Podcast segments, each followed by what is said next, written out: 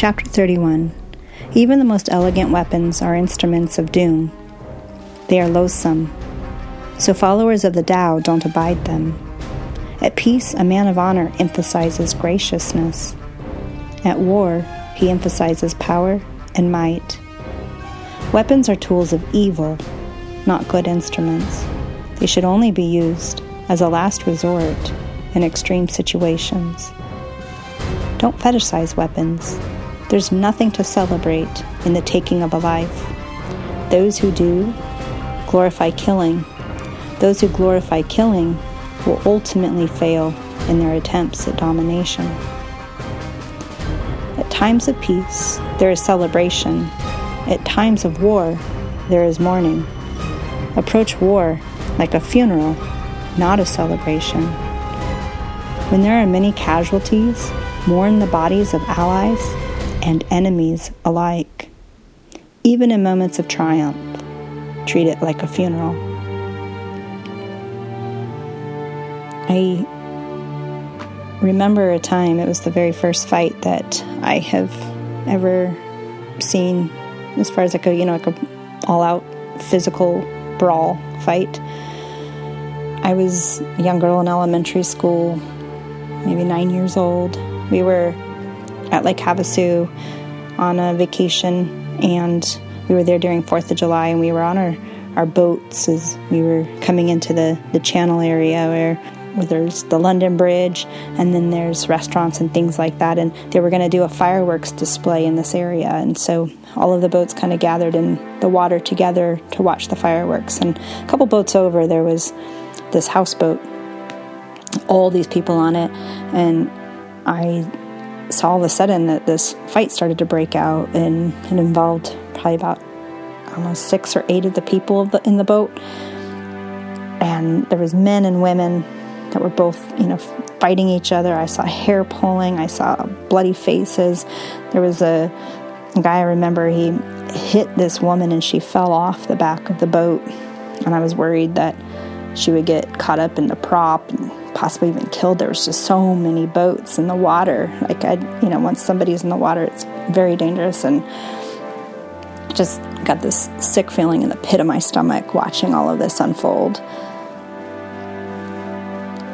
And I realized the seriousness of actual human fighting going back and forth. And it was so sad to me because these are people that chose to be together on this, vacation or to celebrate the 4th of July. And they ended up, breaking into this huge fight. They seemed like they wanted to kill each other at the time. That is not something to take lightly. It wasn't something that you want to choose to engage in with any sort of gloating or even victory at the end. If you're the winner, nobody's a winner in that situation. Everybody loses. I think in this chapter, Lao Tzu, he talks about war.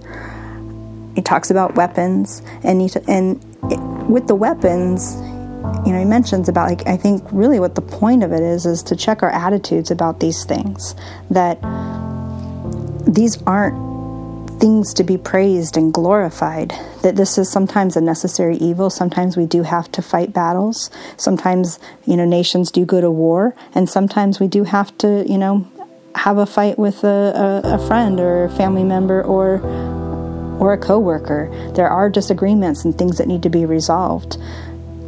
But again, what is our attitude coming into that situation? I think sometimes that we can get to a point where maybe we treat people as abstractions or vilify them so that it maybe makes it easier if we are going to, hurt them with our weapons. Even our words even can be weapons, right?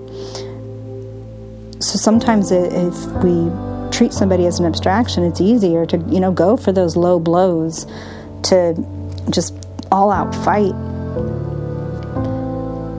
And sometimes we even have, we try to gear ourselves up, maybe even get sort of I don't know if it's maybe because we need the courage or something like that, that we sort of, kind of look at it with excitement or something, trying to, build ourselves up.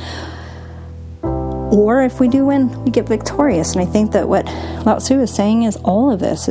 This should be a time for mourning. This should be a time for funerals. It's the necessary evil. It's not something that we are excited to engage in. And if we are excited, then we need to check that. We need to figure out what else is driving that. Usually it's something about our ego or something about ourselves that we want to go and dominate somebody else, that we want to humiliate them or put them down in some way. And I take from last chapter, again, that reminder of what is our goal? Let's focus on that. There are times for war, but there's also times of peace. And during those times of peace, there's times of celebration. That should be our goal. Whatever we do, it should be to get to that time of peace. So sometimes we may have to fight in order to keep the peace, but then once we have the peace, don't take that lightly.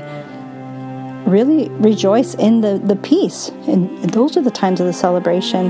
Those are the times where we can get excited about weddings and being together and having parties and all of that fun. And that should be the goal. So I hope this week that, you do choose your battles and that you if you have to engage in war, that you do it so that there is a time of peace afterwards. Not war for the sake of war. Instead, focus on what is that goal, and then can I achieve this peace? Because ultimately, that's what I hope for everybody, that we can all rest in this deep peace upon peace. Thank you, friends. Have a great week.